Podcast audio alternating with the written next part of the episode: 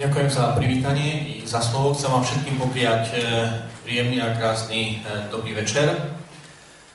Som rád, že po týždni môžem byť opäť tu vo Zvolenie, stať pred vami a že spoločne budeme môcť naozaj um, premýšľať jednak nad Božím slovom a jednak uh, nad budúcnosťou. Neviem, či ste si uvedomili, ale na Slovensku aj, aj vo Zvolenie sa dejú veľké veci. Zvolen uhral remízu v Skalici. Extra lige. Môžete sa tešiť na dva zaujímavé zápasy. Kto vie? Možno aj postúpite. Na Slovensku sú voľby, že? To je veľmi veľká udalosť. Sice trošku skôr, ako sme čakali, ale je to veľká udalosť, ktorá sa všetkých dotýka. No a samozrejme dnes večer sú prednášky s názvom Odhaľte svet Biblie. Je fakt, že čo sa týka Zvolená Skalice, tam môžeme iba tipovať, ako skončí skončí vzájomný súboj. Držím palce samozrejme Zvolenú. Čo sa týka volieb, tam ani tipovať netreba, tam je jasné. To je víťaz, už teraz, dnes vieme, kto je víťaz. Horšie už to, horšie už je teda si povedať, čo bude so Slovenskom o štyri roky. To už je ťažšie predpovedať. Už nikto to tak neodhadne. No a dnes budeme trošku naozaj hovoriť o tom, uh, o budúcnosti. Ako sa dívať na budúcnosť? Kto môže niečo relevantné povedať o budúcnosti? A je fakt, že veľa ľudí sa o to pokúšalo. Chcem vám predstaviť niekoľko predpovedí budúcnosti. Naozaj, predpovedanie budúcnosti môže byť niekedy veľmi nebezpečné. Takže, poďme na to. Počúvajte. Cestovať po železnici vysokou rýchlosťou nebude možné, pretože cestujúci by nemohli dýchať a zadusili by sa pre nedostatok vzduchu. To povedal Dionysius Lardner, britský vedec v roku tisíc osemsto dvadsaťtri. Tak, to bola dobrá predpoveď, že? Dneska, keď sa vo, vo Francúzsku alebo v Japonsku rútia tristo kilometrovou rýchlosťou ľudia, nedusia sa. Teória Louisa Pasteura o baktériách, to je absurdný výmysel. Že? Povedal Pierre Pašet, profesor fyziológie v Toulouse v roku tisíc osemsto sedemdesiatdva. Nestratil sa. Takzvaný telefón má príliš veľa nedostatkov a nie je možné o ňom vážne uvažovať ako o komunikačnom prostriedku. Toto zariadenie nemá pre nás žiadnu hodnotu ani budúcnosť. To bol interný oznám tele... telefonickej spoločnosti Western Union v roku tisíc osemsto sedemdesiatšesť v Spojených štátoch. Škoda, keby videli tento mobil, asi by zmenili názor. Dobre, poďme ešte na niektoré predpovede budúcnosti, to som tu jedno pekne preskočil. Nie je, je nemožné, aby lietali stroje, ktoré sú ťažšie ako vzduch. Lord Kelvin, prezident Royal Society, ako kráľovskej vedeckej spoločnosti, tisíc osemsto deväťdesiatpäť. Aká ďalšia predpoveď?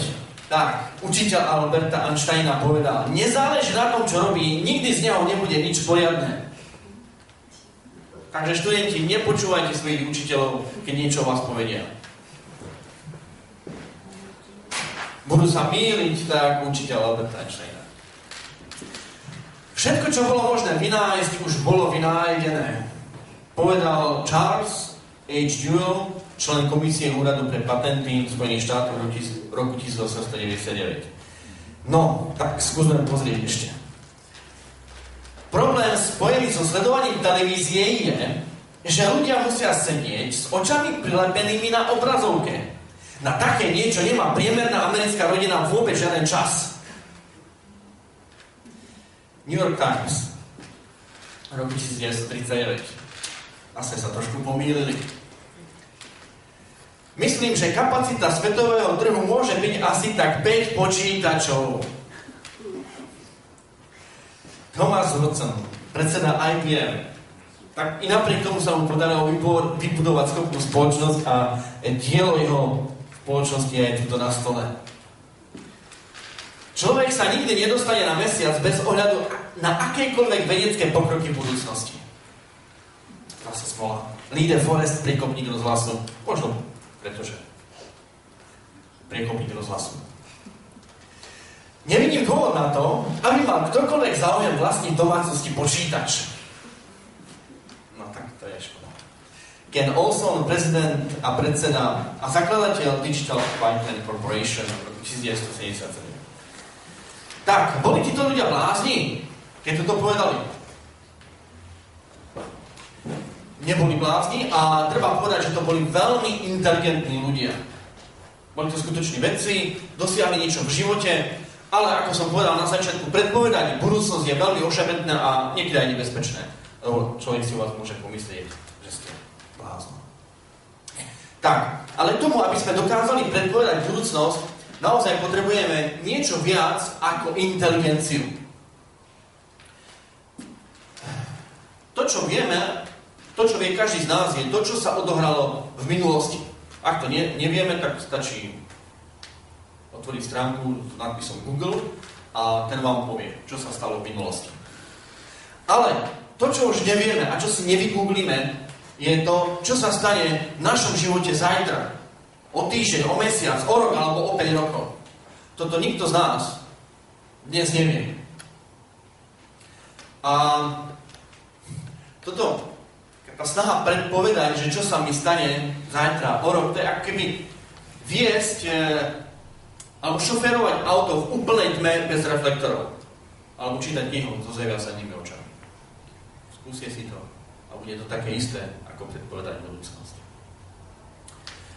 Ale napriek tomu sa ľudia pokúšajú predpovedať budúcnosť. Takými uznávanými prorokmi sú meteorológovia, že? Čo povie doktor Iliko, to berieme vážne. A vôbec mu nezazlievame, aj keď sa občas pomýli.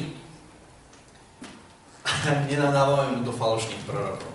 Ale potom sú tu ľudia, ktorí čítajú z ruky, čiar, sú tu astrológovia, veštci, ktorí vyhlasujú, že poznajú budúcnosť.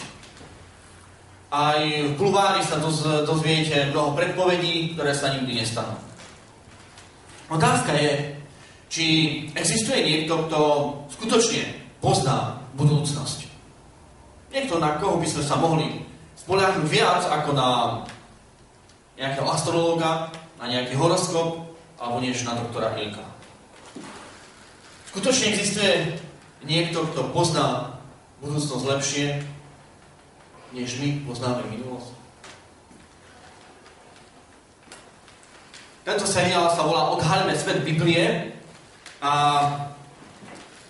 práve preto sa volá tak, že Biblia a vôbec svet Biblie pracuje s budúcnosťou. A pracuje s ňou práve preto, lebo je tu Boh, ktorý pozná budúcnosť a aj niečo z tej budúcnosti nám ľuďom podhalí. U proroka Izaiáša sú tieto veľmi zaujímavé slova. Spomínajte na pradávne minulé veci. Čo vieme? A uvedomte si, že ja som Boh a nie jediného. Som Boh a mne rovného nikto. Prečo? Lebo ja od počiatku zvestujem, hovorím budúce veci. A od pradávna viem a poviem to, čo sa ešte nestalo. A tak, keď hovorím o svete Biblie, tak Boh práve v Biblii opísal budúcnosť. To ste asi nevideli, že? Tu je mačka inak, keďme tu veľmi nie je vidieť a kývala ušami. Ale tá budúcnosť je v Biblii niekedy veľmi zaujímavo oznámená, alebo opísaná, alebo ukázaná. Častokrát cez takú bežnú, každodennú či každonočnú skúsenosť, prostredníctvom sna. Je fakt, že každý z nás má počas noci niekoľko snov. Minimálne jeden, ale väčšinou máme viac snov. Samozrejme, nie každý sen je prorocký a nie každý sen hovorí nejakým zmysluplným spôsobom o budúcnosti. Ale čo sa týka našich snov, ich takou väčšinou charakteristikou je, že ich zabudáme. Keby ste sa mňa spýtali, čo sa mi snívalo v noci, tak vám poviem, že nič. Isto sa mi niečo snívalo, lebo sníval sa vždy a každému, ale ja si nič nepamätám. Sny proste zabudáme. A chcem sa dnes s vami preniesť od dvetisícšesťsto rokov späť do minulosti a hovoriť s vami o jednom z najzaujímavejších snov, aký bol kedy zaznamenaný. Tento sen bol zaznamenaný v roku, približne v roku šesťsto pred našim letopočtom. Ríša, alebo štát, Babylon, Babylonská ríša, kráľ Nabukodonosor. A práve tomuto kráľovi sa sníval sen, ktorý zabudol. Kniha Daniel vo svojej druhej kapitole hovorí o tomto sne, má zapísaný tento príbeh, ktorý má veľmi silnú výpovednú hodnotu práve o budúcnosti. Kráľ, ktorý mal tento sen, keď sa ráno zobudil, jednak si ho nepamätal, ale jednak vedel, že to, čo sa mu v noci snívalo, bolo veľmi, ale veľmi dôležité. A mal pravdu, pretože sen, ktorý mal, mal veľmi hlboký význam. Takže, keď sa nám sníva nejaký sen, a dokonca si ho aj pamätáme, tak čo povieme? Prečo sa nám niečo sníva? No, zjedol si veľa slaniny na večer, že? Tak sa ti sníva. Alebo zažili sme niečo veľmi emocionálne silné, tak to ešte v noci prežívame, keď spíme. Alebo keď si niekto pozrie horor o polnoci, tak zväčša má taký hororový sen. Avšak v minulosti predsa len sen mal trošku, mal trošku inú váhu ako, ako dnes. A zvlášť keď sa kráľovi sníval sen, tak to už malo svoju váhu. Predsa len králi, aby si podporili svoje postavenie a svoju ješitnosť, tak sen, ktorý mali, musel byť jednoznačne od Boha, nie že od jedla, od slaniny, od Boha. A už keď mal sen, tak ten sen musel hovoriť o budúcnosti. Ale naozaj, práve u kráľa Nabuchodonozora, vládcu Babylonskej ríše, to tak bolo. Sen, ktorý mal, sa hovoril nielen o jeho ríši, ale dokonca sa dotýka i nás dnes v súčasnosti v strednej Európe. Pán Boh prostredníctvom tohto kráľa aj nám oznámil, čo sa stane v budúcnosti. Babylonská ríša bola prvá taká. Bol to, bol to nový typ svetovej ríše. Bola naozaj veľká, mocná, bohatá. Dodnes sa Babylonská ríša považuje za jednu z najvplyvnejších a najbohatších ríší v dejinách. V civilizovanom svete. No a jej kráľom bol práve Nabuchodonozor. Babylonská ríša si podmanila všetkých nepriateľov a stala sa prvou vo vtedajšom svete. No a samozrejme, takýto úspešný kráľ, ako bol Nabuchodonozor, ktorý ríšu upevnil, rozšíril, pozdvihol, dal jej naozaj šmrnc, tak to, čo najviac v živote zaujímalo, bolo to, či jeho dielo, dielo, dielo, dielo, dielo jeho rúk, či prežije. Či jeho ríša bude trvať večne. Aj nás, keď teda nevládneme žiadnej ríši, zaujíma, či niečo z toho, čo v živote dosiahneme, pretrvá dlhšie, než po nás, než po náš pohreb. Či niečo z nás zostane na tomto svete, či si nás ľudia budú pamätať. To je to, čo nás zaujíma. A tak kráľ Nabuchodonozor neustále premýšľal, ako posilniť svoju ríšu tak, aby naozaj trvala večne.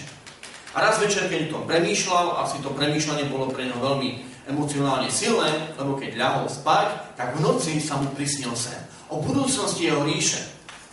Ale on tento sen zabudol. A nebolo to náhodou, bolo to práve preto, že jednak sen, ale aj to, že ten sen zabudol, takto spôsobil Pán Boh. Pán Boh dal nahliadnúť do, do budúcnosti tomuto neobmedzenému vládcovi. Ale zároveň mu nedal úplne všetko. A tak ráno kráľ, keď sa zobudil, Biblia hovorí, že ten sen sa mu nesníval iba raz, že sa mu sníval niekoľkokrát, takže vedel, že je veľmi dôležitý. Vstal, možno, že ho bolela hlava, ibuprofen nemal, tak um, musel hľadať nejaké iné riešenie na svoje starosti, ale mal. Mal riešenie. Na babylonskom dvore bol dostatok vykladačov snov, veštcov, astrológov, profesionálnych mágov a čarodeníkov, ktorých jedinou úlohou bolo dávať kráľovi presné informácie o budúcnosti. No a takže kráľ má sen, zabudol ho, zavolal si týchto odborníkov, nazval zapých, aby mu teda dali informácie o sne a o budúcnosti jeho ríše. A keď títo vedci a vzdialení muži pred neho predstúpili, tak kráľ im povedal tieto šokujúce slova. Snívalo sa mi v noci a môj duch, alebo ja som teda veľmi zvedavý a nedočkavý túžbou poznať to, čo sa mi v noci snívalo. Keď to títo ľudia počuli, keď to títo odborníci na budúcnosť a nás tým počuli, tak si mysleli, že kráľ im teraz povie sen. No ale kráľ sa k tomu nemal. A dostali sa do dosť ťažkej, do dosť ťažkej situácie. Keby sa ma ktokoľvek z vás teraz pýtal, nech vám poviem, čo sa v noci snívalo. No aj keby ste ma rozkrájali, nepoviem vám. Môžem na vás hľadieť, môžem otvoriť akúkoľvek múdru knihu o výklade snov, ale nepoviem vám, čo sa vám v noci snívalo. A takisto, ale títo muži, po chvíli im došlo, že začína byť e, trošku nebezpečno okolo nich, pretože na to, aby vôbec kráľovi niečo v budúcnosti po- mohli povedať, museli by poznať ten sen. Ale sen sa nedozvedeli. A tak po chvíľke stánia a prešľapovania na mieste predstúpili pred kráľa a najprv úctivo, kráľ, žij na veky, nech slnko vychádza na tvojou hlavou do konečna, rozpovedz teraz svojim služobníkom svoj sen, povedz nám sen a my ti už potom vysvetlíme ten sen, takže budeš spokojný. Avšak kráľ, keď počuli slova, na jednej strane, keď bude hovoriť, že zabudol, veď kráľ nezabúdajú, takú slabosť nemôžu mať, ale kráľ ich začal na niečo veľmi dôležité upozorňovať. Počúvajte. Slovo, ktoré vychádza odo mňa, je nezmeniteľné. Ak mi nevyrozprávate môj sen a ak mi nepoviete aj jeho význam, rozsekám vás na kusy. A vaše domy obrátim na gumovisko. Dám zbúrať vaše domy.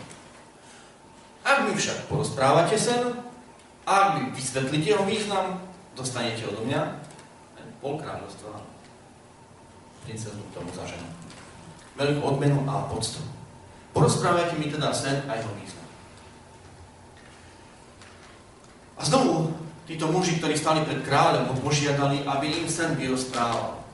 Ale kráľ im sen nepovedal. A tu už mu došla trpezlivosť a zistilo, že títo chlapi sú v podstate podvodníci a že niekedy ich platí a živí, že ich živí a platí zbytočne, a tak vydal rozkaz, aby ich opravil. Pretože títo muži povedali, na zemi nie je človeka, ktorý by bol schopný kráľový sen vysvetliť. Lebo nejaký veľký a mocný kráľ niečo také ešte od žiadneho mága, čarodeníka, zaklíjača alebo chaldia ešte nikdy nežiadal. Vec, ktorú kráľ žiada, je ťažká a nikto iný ju nedokáže kráľovi vysvetliť okrem Boha. Samozrejme, toto vysvetlenie kráľovi nestačilo. Vydal rozkaz, aby všetkých mudrcov, všetko pracujúcu inteligenciu dal popraviť. Ten príbeh by mohol veľmi rýchlo skončiť, ale medzi mudrcov bol počítaný aj Daniel, autor knihy, ktorá je v Biblii. A medzi týchto mudrcov boli počítaní aj traja jeho hebrejskí priatelia. Samozrejme, aj ich sa dotýkal kráľov rozkaz zabiť všetkých mudrcov. I keď neboli pred kráľom, i keď sa nemohli vyjadriť tomu snu, ktorý sa kráľovi sníval, Rozkazom poprave sa dotýkal aj ich.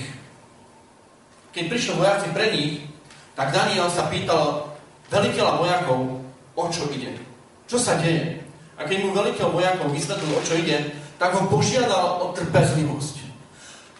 Poprosil ho, aby išiel za kráľom a povedal mu, že zajtra ráno za ním príde.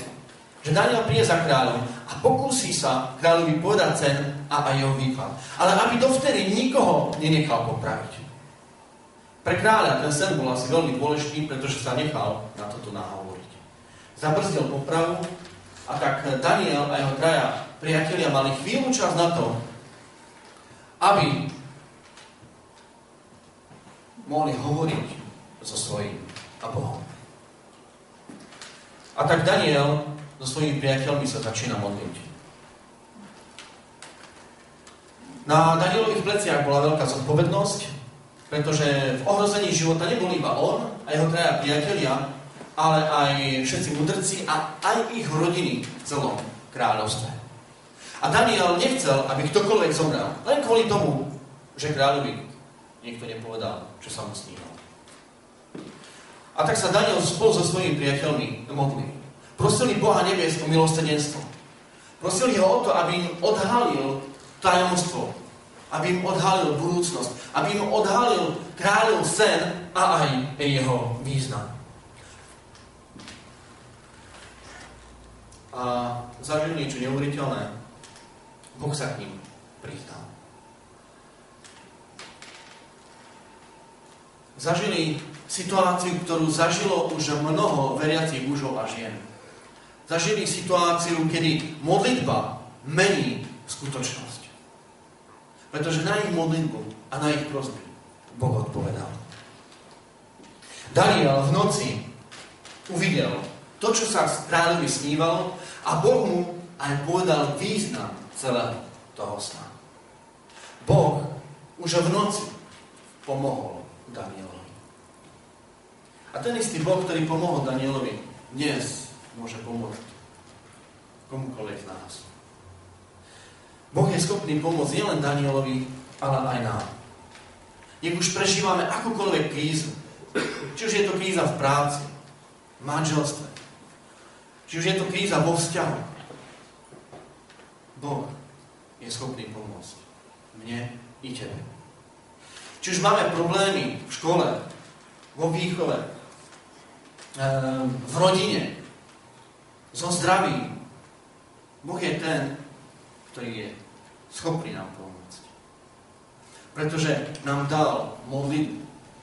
A modlitba je natoľko silná, že dokáže zmeniť každú situáciu.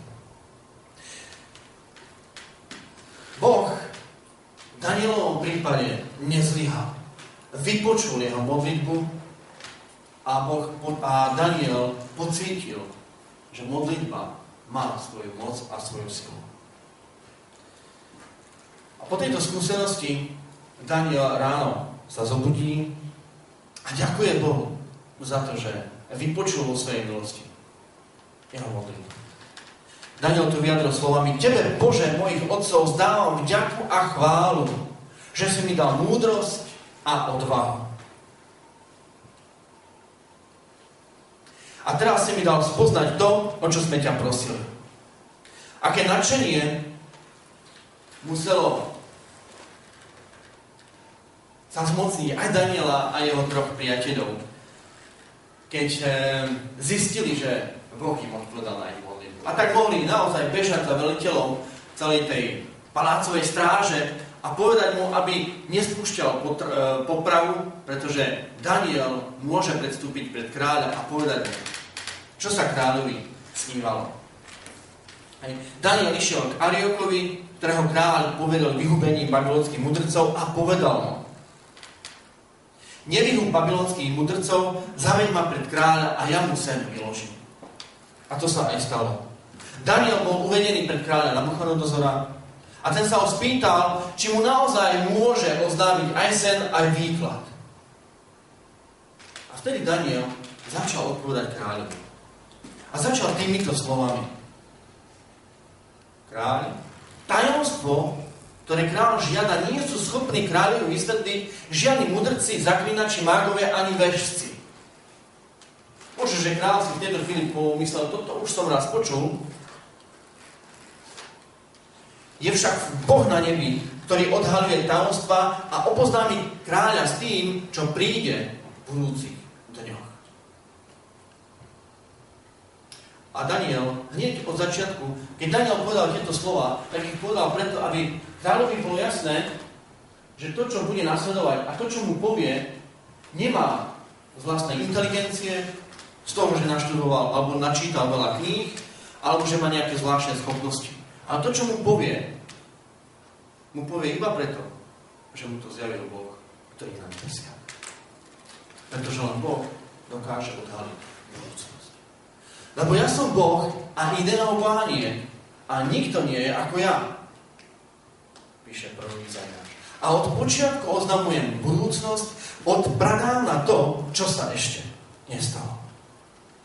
A tak táto múdrosť prišla k prorokovi Danielovi od Boha a Boh využil túto príležitosť, aby Nabuchodonozorovi ukázal budúcnosť jeho kráľovstva, ale nie len budúcnosť jeho kráľovstva, ale aj budúcnosť sveta. Aby mu ukázal históriu na dvetisícšesťsto rokov dopredu. A tým túto budúcnosť odhalil aj nám. Takže Daniel začína vykladať alebo hovoriť kráľovi najprv, čo sa mu snívalo. Takže kráľ, keď si spal na lôžku, tak to, čo sa tebe snívalo, tak to sa ti snívalo to, čo sa má stať v budúcnosti. A ten, čo pozná myšlienky, ten, čo pozná tajomstva, ten, čo pozná budúcnosť, ti dal vedieť to, čo sa stane. Aby si bol na to pripravený. A potom Daniel povedal, kráľ, vo svojom sne si videl mohutnú sochu. A tá socha bola veľká, jej lesk bol silný, stála pred tebou a jej výzor naháňal strach. Po týchto slovách kráľ hneď vedel, že Daniel vie, o čom hovorí a že to, o čom Daniel hovorí, je presne to, čo sa mu v noci snívalo. Áno, áno, Daniel, to je ono. Presne toto sa mi snívalo v noci. Obrovská socha, ktorá všetko prevyšovala. A kráľ nemal pochybnosti, že Daniel je ten, ktorý jediný môže mu povedať, čo sa mu snívalo a aj čo to znamená. A tak Daniel pokračoval. Hlava tej sochy bola zo zlata, prsia a ramená zo striebra, brucho a bedra z bronzu. Keď som rozprával tento príbeh svojim deťom a Janka bola ešte menšia, vždy sa tešila na túto čas, pretože keď som sa jej pýtal, z čoho bolo brucho, ona víťazno slávne povedala z brinze. Takže brinzové bedrá a nohy boli zo železa a chodidlá boli čiastočne zo železa a čiastočne z hliny. To bola socha, ktorú videl kráľ Nabuchodonozor a týmto štýlom ju popísal Daniel. Hlava žiarivé zlato, hruďa paže z menej lietavého striebra, brucho a boky z brinze alebo z mocadze, stehna zo železa a nohy zo železa a z hliny. Ale ten sen tu nekončil. Daniel pokračoval. Kráľ, ty si sa pozeral a zrazu si videl kameň, ktorý nikto nehodil, ale ktorý priletel. A ktorý zasiahol chodidlá tej sochy, čo boli zo železa a z hliny. A úplne ich rozdrvil. Ale nie len chodidlá, ale aj železo, hlina, bronz, striebro a zlato sa úplne rozpadli na, plach, na prach a rozplynuli sa. A boli ako plevy počas žatvy, ktoré zdvihne vietor a úplne ich rozoženie. Toto si videl kráľ vo svojom sne. A kráľ bol nesmierne prekvapený tými všetkými detailami, ktoré mu Daniel rozprával a vedel, že to bolo presne to, čo sa mu v noci snívalo. Až po ten jemný prach, ktorý rozfúkne vietor.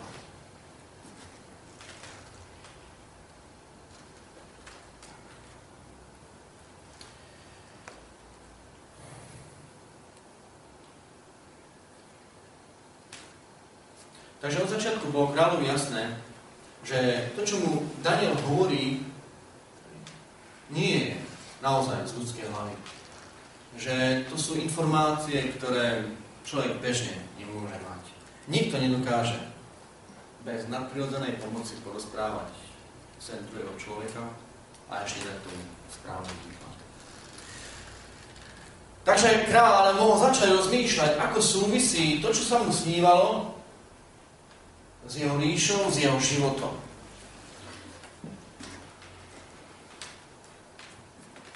A mohol rozmýšľať o tom, čo celý ten sen znamená. A tak Daniel pristúpil v druhej časti a začal kráľovi vysvetľovať. Kráľ, ty si tá hlava zo zlata. A hneď na začiatku je nám tu daný kľúč k tomu, aby sme rozumeli celej tejto soche, celému tomuto snu kráľa Nabuchodonozora. Daniel hneď na začiatku povedal, že kou znamená kráľovstvo. Ty, kráľ, Nabuchodonozor, Nabuchodonozor, tvoja babylonská ríša, ty si tá zlatá hlava, ty si to zlato, ty si ten zlatý kov. A treba povedať, že je to celkom dobrá charakteristika babylonskej ríše, pretože pri stavbe Babylóna ako hlavného mesta tejto babylonskej ríše sa zlatom nešetrilo. Chrámy boli ozdobené zlatom. Vôbec celé mesto Babylón bolo postavené veľmi honosne. Bolo to jedno z najkrajších starovekých miest. Jednak bolo nedobytné a jednak bolo nádherné. To, čo je možno pre nás zaujímavé, je, že v Babylóne sa nachádzal jeden zo siedmých starovekých divov sveta. A to vysuté záhrady kráľovny Semirami, Nabuchodonozorovej manželky. Naozaj kráľ Nabuchodonozor si dal záležať na tom, aby vybudoval nádherné, bohaté a mocné mesto. A Daniel, keby bol vypočítavý diplomat alebo politik, tak možno by tu aj skončil s celým výkladom. A ďalej by už nepokračoval, skôr by hovoril o sláve veľkosti babylonskej ríše. Avšak Daniel mu Boží posol a tak ďalej pokračoval. A musel kráľovi povedať zlú správu, veľmi zlú správu, ktorá znamenala, po tebe postane iné kráľovstvo. Síce menšie ako tvoje, aká taká náplast, ale tvoja ríša, kráľ, skončí. Nebude pokračovať, príde iná ríša. Možno, že kráľ sa prestal usmievať, neviem. V každom prípade bol postavený pred tvrdú realitu. Ani on, ani jeho ríša, ani dielo jeho tu nebude na veky. I keď si to myslel, i keď preto robil všetko, čo sa len dalo. Dokonca to dalo vykepať aj do tých hlinených tabuliek, mysliať si, že keď to bude v kameni, tak to zostane na veky, tak ako jeho ríša. Um, Archeológovia objavili doštičky, kde boli slova kráľa Nabuchodonozora. Opevnením Essagily a Babylona som zmocnil a ustanovil meno svojej vlády na veky. Tak opäť jedna z tých predpovedí, ktorá sa nesplnila. Tak sme videli na začiatku. Biblia zaznamenáva ešte ďalšie pyšné slova tohto kráľa. Či nie je toto veľký Babylon? To mesto, ktoré som vybudoval vlastnými rukami. Týmito rukami som postavil to, čo v tomto meste je. Je to sídlo veľkej moci, kráľovské sídlo, ktoré slúži vznešenosti môjho majestátu. Nech sa kráľ Nabuchodonozor akokoľvek snažil, nemohol zaistiť večnosť svojej ríše. Daniel jednoznačne hovorí, že po ňom postane iná mocnosť, iné kráľovstvo. Kráľ Nabuchodonozor sa už toho nedožil, ale Daniel áno. Daniel zažil pád babylonskej ríše a nástup tej ďalšej nástupníckej ríše. A Boh toto vedel už dvesto rokov dopredu. Dokonca stopäťdesiat rokov dopredu poznal aj meno toho panovníka, ktorý bude vládnuť v, v Babylóne, tej novej ríši po o Babylonskej ríši. Prorok Izaiáš hovorí, takto hovorí Hospodin svojmu pomazanému Kýrovi, ktorého som uchopil za pravicu, aby som pred ním pošliapal národy. A uvoľnil opasky z pediel kráľov, aby som pred ním otvoril vráta a aby brány nezostali zatvorené. stopäťdesiat rokov dopredu, predtým ako sa Kýros narodil, bolo oznámené, že sa stane vládcom ďalšej ríše, ktorá príde po Babylóne.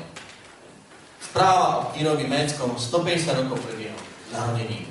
A tak ďalšou ríšou, ktorá prišla po Babylóne, bola ríša Perzská. Samozrejme, spôsob, akým sa aj Kýros dostal do mesta v októbri päťstotridsaťdeväť pred našim letopočtom, bol veľmi zaujímavý, pretože Babylončania si boli tak istí, že Kýros nemôže dobiť mesto. Hrad by nemohol žiadnym spôsobom preraziť, to tými tenejšími prostriedkami nešlo. Zároveň nemohol to mesto ani vyhľadovať, pretože oni mali zásoby minimálne na dvadsať rokov, aj jedla, aj vody, pretože prostriedkom e, mesta Babylon tiekla rieka Eufrat. Ale Kýros urobil niečo, čo nikto nečakal. Odklonil tok rieky Eufrat. Tým pádom hladina rieky klesla a on mohol so svojimi vojakmi ísť korytom rieky, vojaci sa neutopili a mohli prejsť po pod mreže, ktoré neboli zapustené úplne do, do zeme. A, ale ani to by veľmi nepomohlo, ale vnútorná brána bola otvorená.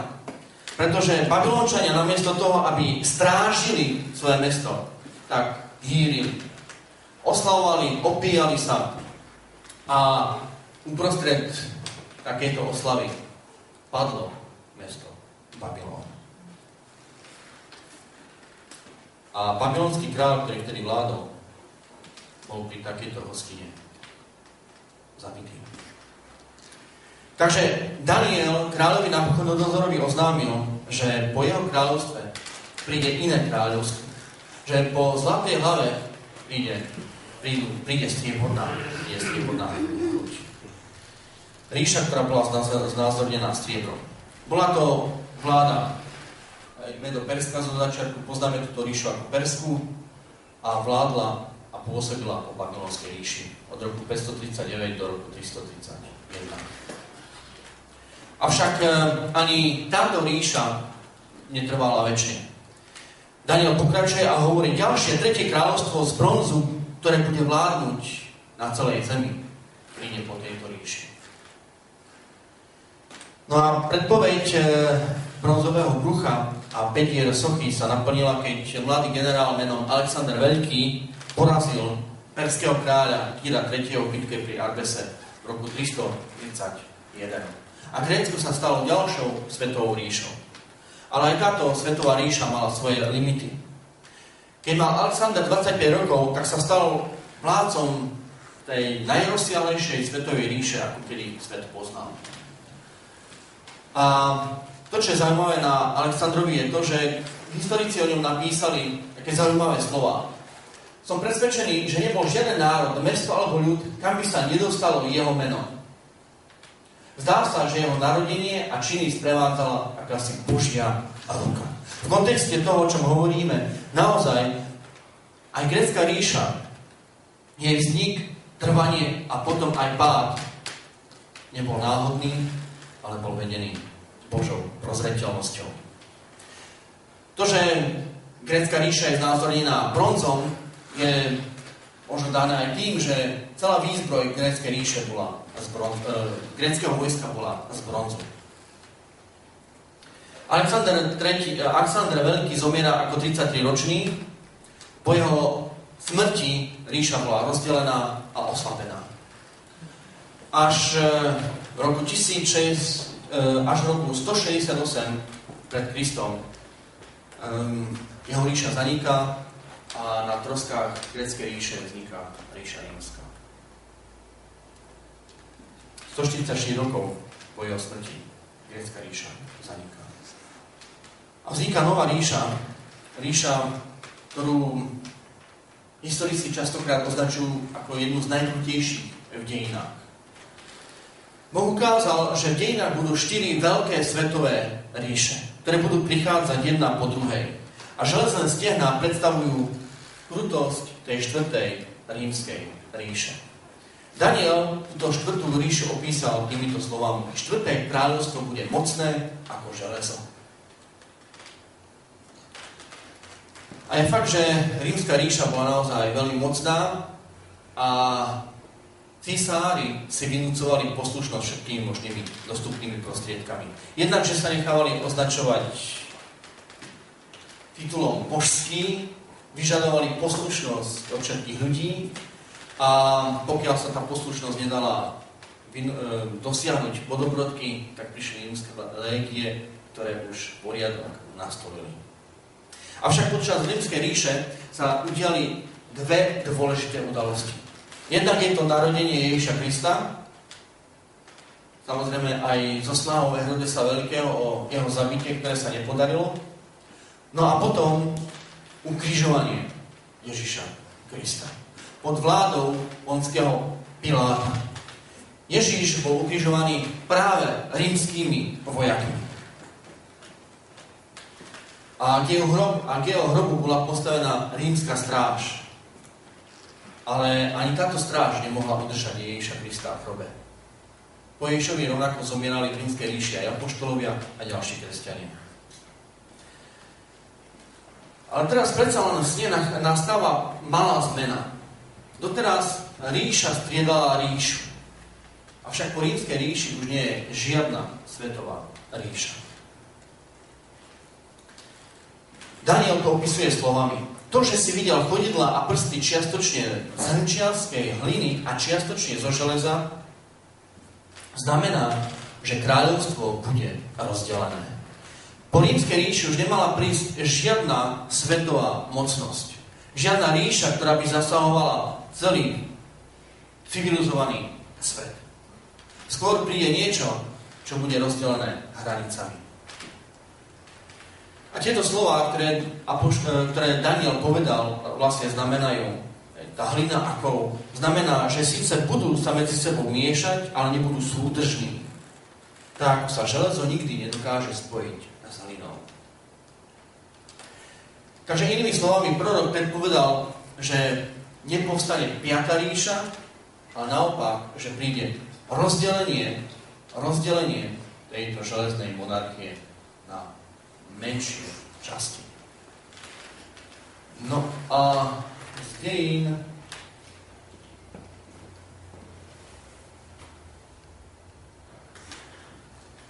a z dejín vieme, že na troskách Rímskej ríše boli barbarské na e, barbarské kmene, ktorí vznikli vlastne moderné európske národy. Väčšinou sa uvádza, uvádza desať týchto barbarských národov a hovoria práve o tom, že Európa alebo Rímska ríša nebola nahradená súvislou ríšou, ale rozdelenými, rozdelenými, rozdelenými územiami. Takže aj Rímska ríša sa rozpadá a na jej troskách vzniká niečo, čo tu teraz nebolo. Rímska ríša sa rozpadla aj preto, že bola plná korupcie, morálneho úpadku, prepichu a pích. A tak sa stala ľahkou korisťou barbarských národov. Dúfam, že toto nie je predpoveď, ale opis minulosti. V každom prípade Romulus Augustus, posledný rímsky cisár, bol zasadený z trónu a ríša bola rozdelená na mnoho častí, ktoré tej soche, tej predpovedi, ktorú ste reprezentovali prsty. To, že si videl železo zmiešané s ilovitou hlinou, znamená, že sa síce budú medzi sebou miešať, ale nebudú súdržní, tak sa železo nespojí nikdy s hlinou. A to vlastne ukazuje na rozdelenie sveta a rozdelenie Európy. Takže ak e, máte radi dejiny, môžete si vygoogliť, ktoré to, ktorých desať národov bolo a ktorý, ktorý barbarský kmeň sa na aký národ potom vyvinul. E, Alemáni, to sú dnešní Nemci, Burgúni, Švajčiari, Frankovia, Francúzi, Lombardi, Italiani, Saxovia, Angličania. Ďalšie tri kmene sú Sulerovia, Portugalci, Vizigoti, Španieli, no a uvádzajú sa ešte tri kmene, Herulovia, Ostrogotia, Vandalovia, ale tí splynuli alebo vyhynuli s ostatnými národmi. V každom prípade um, všetky aktivity na území Európy, i keď tu boli veľké snahy o zjednotenie, o spojenie, toto sa už nedarilo. Už nevznikla jednotná spojená ríša. I keď e, sa ľudské pokolenia budú miešať, i keď tu budú snahy o spojenie, už sa nepodarí vytvoriť niečo tak súdržné, ako boli tie štyri svetové ríše a mocnosti. Z dejín e, môžeme vedieť, toto je zámok v Dánsku, Rinensburg, a tam je rodokmeň všetkých tých e, európskych kráľovských rodov a ktorú sa medzi sebou spájali. A spájali sa medzi sebou práve preto, aby medzi sebou nebojovali. Ale ani to nepomohlo, aby kráľovské rodiny a národy medzi sebou neviedli vojny. Um, stačí pozrieť do dejín na to množstvo nevydarených pokusov o to zjednotenie, zjednotenie Európy. Všetky sa skončili úplne rovnako. Či už to bol Karol Veľký, Karol V, Ľudovít štrnásty, Napoleon, císar Wilhelm alebo Hitler, všetci boli porazení. Nikomu sa nepodarilo vytvoriť ríšu podobnú rímskej. Boh povedal, nebudú súdržní. A to je asi veľmi výstižný pojem alebo opis toho, čo sa udialo alebo dialo v minulosti v Európe. I napriek snahám to stmeliť, zjednotiť, spojiť, nič z toho sa nepodarilo. Jednota sa nedokázala udržať. A tak kráľ počul výklad tej sochy. Videl, ako sa mu pred očami striedala jedna ríša za druhou. A zároveň videl, ako po jeho ríši prišla Perzská ríša, Grécka, Rímska, ako potom namiesto Rímskej ríše už neprišla piata svetová ríša, ale e, prišli krajiny, ktoré boli niektoré silnejšie a niektoré slabšie. Avšak Daniel pokračoval vo výklade sna ďalej, pretože to nebol koniec toho sna. To nebolo to najdôležitejšie na celom tom sne. Daniel pokračuje a hovorí: v dňoch týchto kráľov, v dňoch, ktoré sú popísané alebo zobrazené chodidlami z hliny a zo železa, v dňoch tých kráľov Boh neviezd dá postať kráľovstvu, ktoré bude trvať na veky a nebude nikdy zničené. A nebude patriť inému ľudu, rozdrojí všetky tieto kráľovstva a skoncuje s nimi a ono bude stáť na veky.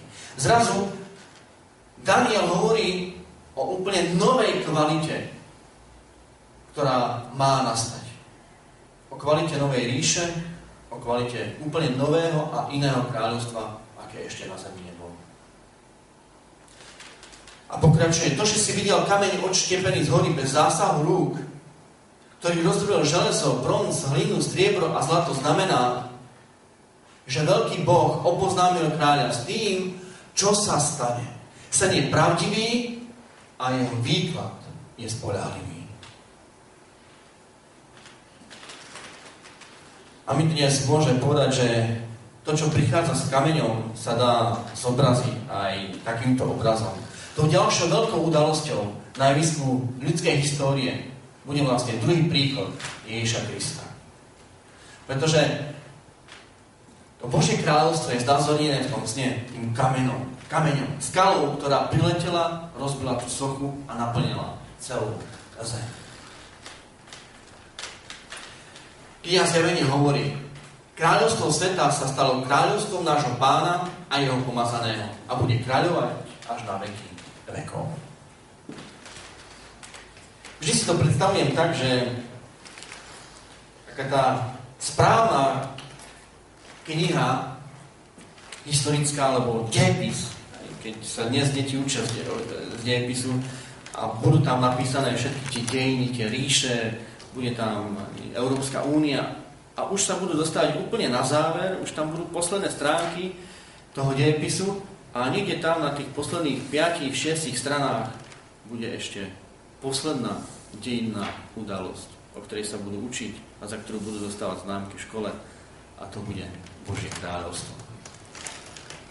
Sice toto nenájdeme v žiadnej dejepisnej knihe dnes, ale Brian hovorí, že tak ako boli realitou štyri svetové ríše, tak ako je realitou rozdelený svet, tak bude realitou aj Božie kráľovstvo. Takže, poďme k záveru. Vrcholné udalosti. Udalosti, ktoré prichádzajú s kameňom. Je to Ježišov druhý príchod a to znamená, že národy alebo dejiny sveta končia. Historické knihy budú prepísané. Boh ustanoví svoje kráľovstvo, svoj štát a jeho kráľovstvo bude trvať na veky. Ježiš bude kráľom v tomto kráľovstve a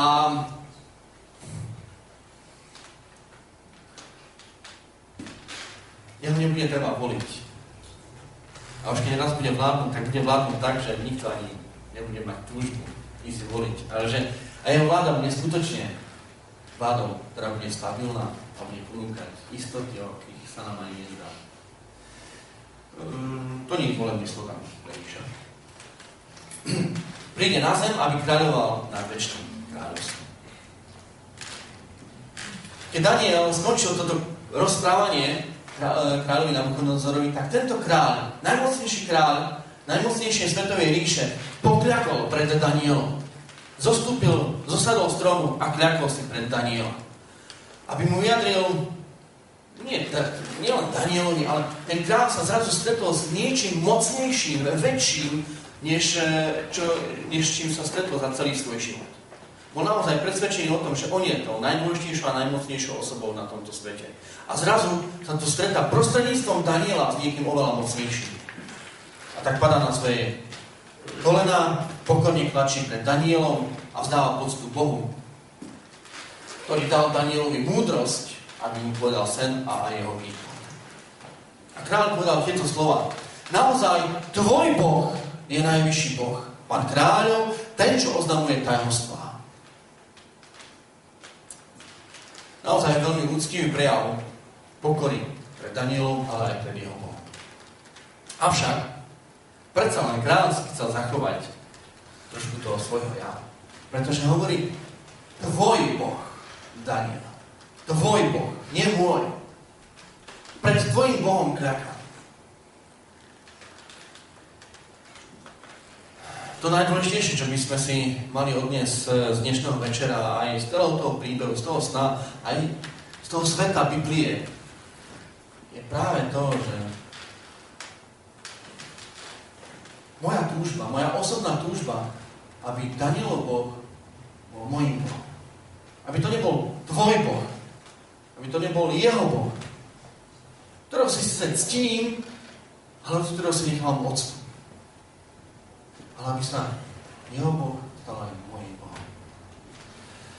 Ktorý, o ktorom viem, že drží vo svojich rukách nielen budúcnosť sveta, ale že bude držať vo svojich rukách moju budúcnosť a môj život. Takže tu je zhrnutie všetkých tých ríší, ktoré idú od Babylóna, ktorý bol zlatý, strieborné, striebornú Perziu, bronzové Grécko, železný Rím, až po hlinenou železnú rozdelenú Európu a svet. Boh odhalil záhady budúcnosti na tisícročia dopredu. Nielen Nabuchodonozorovi a Danielovi, ale aj nám. Áno, sen je pravdivý, aj výklad je spoľahlivý. A to, že je výklad spoľahlivý, si my dnes môžeme veľmi ľahko overiť. Pretože stačí otvoriť akúkoľvek knihu, kde je písmo. A všetko, čo tam je. Okrem Božieho kráľovstva. Ale to už ako keby sa stalo.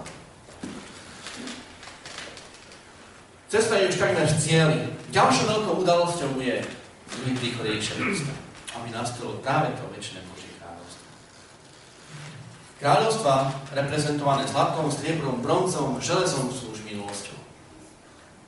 A to, čo prichádza, je práve Pán Ježiš a jeho kráľovstvo. Boh naplánoval prostredníctvom Ježiša nový začiatok, nový svet, ktorý sa nám otvára práve prostredníctvom Ježišovej obete na kríži. Verím, že to už nebude trvať veľmi dlho a tieto udalosti, ktoré sú spojené práve s budúcnosťou našej zeme, ale i s nastolím Božieho kráľovstva, nastanú. Boh už pripravuje svoje kráľovstvo a pripravuje ho pre všetkých tých, ktorí túžia byť súčasťou jeho kráľovstva. A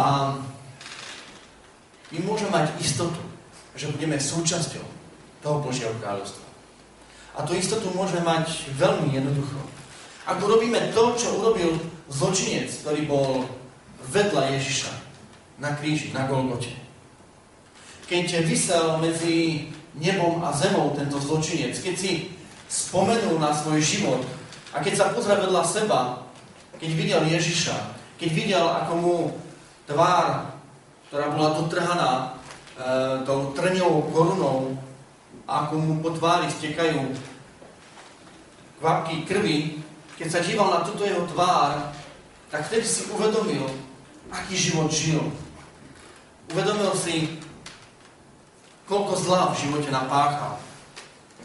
A tam, na tomto mieste, na kríži, v poslednej chvíli, činil pokánie. Hlboké a úprimné.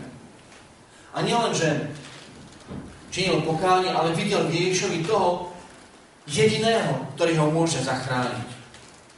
A toto všetko ho tak hlboko zasiahlo, že keď vyznal svoje hriechy, tak povedal Ježišovi: Ježiš, rozpomeň sa na mňa, keď prídeš do svojho kráľovstva. A Ježiš mu potvrdil toto jeho rozhodnutie. Ježiš mu potvrdil túto jeho túžbu, keď mu povedal: áno, dnes budeš so mnou v ráji. Ježiš ho uistil o tom, že Božie kráľovstvo je pripravené práve pre neho. Ale nielen pre neho, ale pre každého, kto túži žiť v tom kráľovstve, ktoré chystá Ježiš. V tom svete, v tom novom svete, ktorý Ježiš pre každého človeka na tejto zemi chystá. Tu túži naozaj prežívať nové vzťahy a iný život. Sen je pravdivý a výklad poľahlivý. Dnes naozaj nežijeme v dobe zlatej hlavy, nežijeme v dobe striebornej hrude ani medeného brucha, nežijeme ani v dobe železných nôh, ani v dobe rozdelenej Európy. Žijeme v dobe, keď kameň spadne a skala naplní celú zem. Pretože tá skala predstavuje práve to kráľovstvo, ktoré nikdy nezahynú. Poslednou udalosťou proroctva a sna je návrat Ježiša Krista. Babylon padol, padlo Medoperské kráľovstvo, padlo Grécko, padlo Rím. Ríša, ktorá nikdy nepadne, je Božie večné kráľovstvo, ktoré bude trvať na veky. Počas druhej svetovej vojny, keď Londýn bol bombardovaný nemeckými bombardérmi, ktoré nalietavali na Anglicko a na Londýn, tak ľudia sa skrývali buď v pivniciach, alebo v proti, e, protibombových úkrytoch. Z jednej rodiny zostal už iba otec a jeho sedemročná dcéra, ktorí sa takisto ukryli do protileteckého e, bunkra. A keď naokolo vybuchovali bomby, tak e, tá dcérka sa pritulila k otcovi a hovorí mu: ocko, veľmi, ale veľmi sa bojím. Bojím sa, že nás tá bomba zasiahne. Bojím sa, že ťa stratím. A otec jej povedal: ale zlatničko, nemusíš sa báť, pretože sme v protilec- protileteckom bunkri a tu nás tá bomba nemôže zasiahnuť, nemôže nám ublížiť. Ale vtedy mu dcérka povedala: prosím ťa, ocino, drž ma za ruku a prosím ťa, otoč svoj tvár ku mne, pozeraj sa na mňa. Aj keď tam bola tma a ona nemohla presne vidieť, tak túžila potom, aby jej otec sa díval na ňu, aby sa až tak veľmi nebála. Žijeme v nepokojnom svete, ale to, čo viem, je, že Boh obrátil svoju tvár k nášmu svetu. Aby každý, kto pohľadne do jeho tváre, sa nemusel báť a nemusel prežívať strach. Boh nechce, aby naša zem zanikla nejakým vojnovým požiarom či hladomorom. Boh má náš svet vo svojich rukách a ako náš spasiteľ, stvoriteľ i záchranca chce ukončiť tú hroznú nadvládu zla, ktorá tu je. Preto Ježiš veľmi skoro príde, aby ožiadil svet svojou slávou, preto, aby si nás zobral do svojho kráľovstva. V dnešnom svete naozaj môžeme mať strach z budúcnosti. Môžeme mať strach z choroby, môžeme mať strach z toho, že sa niečo stane, že nám niekto ublíži, že nám niekto zraní. Môže nás vyčerpať, môžu nás vyčerpať choroby, môžeme prežívať problémy vo vzťahoch. Ale príbeh, o ktorom sme dnes hovorili, nám chce povedať, aby sme nestrácali nádej, aby sme sa schopili, pretože už čoskoro celá táto dráma skončí. A je naozaj isté, že Ježiš skoro príde. Jediná otázka, ktorú si dnes večer potrebujeme položiť a aj na ňu nájsť odpoveď, je otázka, či som prijal Ježiša Krista ako svojho pána a či sa teším na jeho príchod. Dnes večer Ježiš tebe obracia svoju tvár a je ochotný ťa sprevádzať v svojom živote. Stáť pri tebe pri všetkých tvojich obávach a strachoch. Chce ťa niesť počas tvojich problémov. Chcem vás poprosiť, aby ste sa aj dnes večer spojili so mnou prostredníctvom modlitby a aby sme aj dnes večer vyjadrili túžby svojich srdc. Náš dobrý Pane, ja chcem žiť spoločne s Tebou v Tvojom večnom kráľovstve lásky. Keď sa skončí tento svet, ktorý ľudia iba ničili, a keď bude ustanovené Tvoje kráľovstvo mieru a radosti, chcem byť medzi tými, ktorí ťa budú chváliť. Pomôž mi v mojom živote a zvlášť v mojom doterajšom rozhodnutí žiť s Tebou. O to ťa prosím, Nebeský Otče, v mene Pána Ježiša Krista. Amen.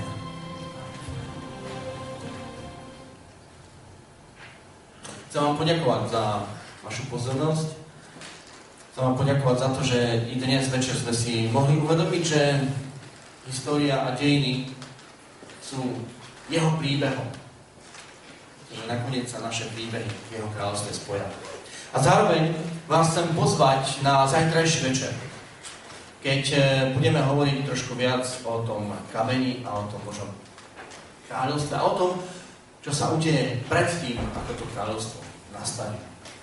Chcem, vám, chcem vás pozvať na zajtrajšiu tému a budeme hovoriť, budeme hovoriť samozrejme trošku o budúcnosti, ale to najdôležitejšie posolstvo je, že naozaj v budúcnosti sa nemusíme báť. Práve naopak, môžeme s nádejou a radosťou ju očakávať. Verím, že sa zajtra uvidíme. Sa uvidíme na piatej z deviatich prednášok a že spoločne i zajtra budeme odhaľovať svet Biblie. Prajem vám pekný večer a vidíme sa zajtra. Dovidenia.